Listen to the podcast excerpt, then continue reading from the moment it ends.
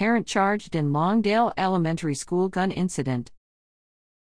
The parent of a student who brought a gun to Longdale Elementary School in Glen Allen May 16 is now facing two charges in connection with the incident. Matthew Craig Berger, 39, Henrico, faces one charge of abuse and neglect of children and one charge of allowing access to firearms by children.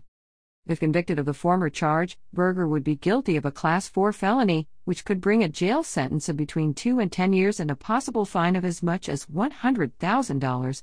If convicted of the latter charge, he would be guilty of a Class 1 misdemeanor, which carries a possible jail sentence of no more than 12 months and a possible fine of as much as $2,500.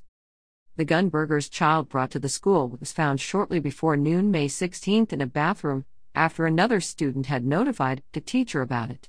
There was no known direct threat against anyone.